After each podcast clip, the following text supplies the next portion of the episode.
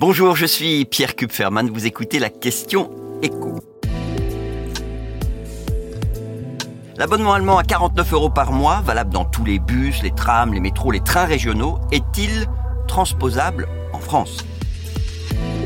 Emmanuel Macron souhaite que la France prenne modèle sur l'Allemagne. Il l'a dit dans l'interview qu'il a accordée au youtubeur Hugo Travers. Outre-Rhin, depuis mai, pour 49 euros par mois, on peut utiliser tous les transports en commun de toutes les villes, ainsi que les trains régionaux. On peut donc, avec ce forfait, traverser l'Allemagne, évidemment pas aussi vite qu'avec les trains à grande ligne, les trains à grande vitesse, mais à un prix imbattable.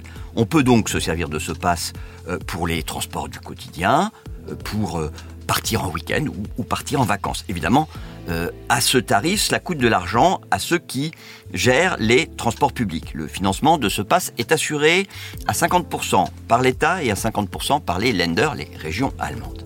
Alors est-ce que c'est un succès?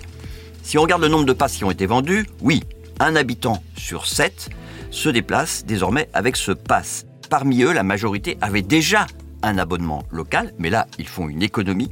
Et puis, vous en avez 5 millions qui étaient des utilisateurs plus occasionnels. La rançon du succès, c'est le fait que durant les vacances et même le week-end, les trains sont bondés. Ça nuit au confort et à la ponctualité.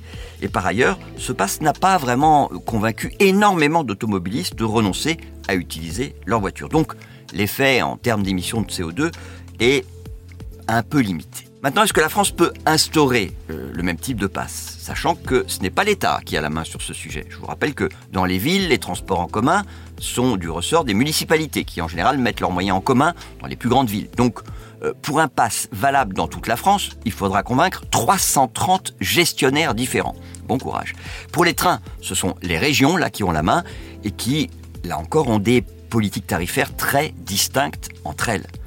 Convaincre toutes les régions de se mettre à l'unisson sera d'autant plus compliqué que les trains régionaux sont très déficitaires. Les chiffres varient selon la politique tarifaire, mais pour vous donner un ordre d'idée, les passagers d'un train régional payent seulement 20% du coût réel de leur trajet, sachant que l'État verse de l'argent aux régions.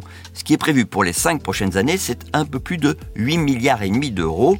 Et donc la question qui vient évidemment tout de suite à l'esprit, c'est est-ce que cette manne de l'État peut servir d'argument dans la négociation que le ministre des Transports va devoir mener pour mettre en place ce passe souhaité par Emmanuel Macron? Vous venez d'écouter la question écho, le podcast quotidien pour répondre à toutes les questions que vous vous posez sur l'actualité économique.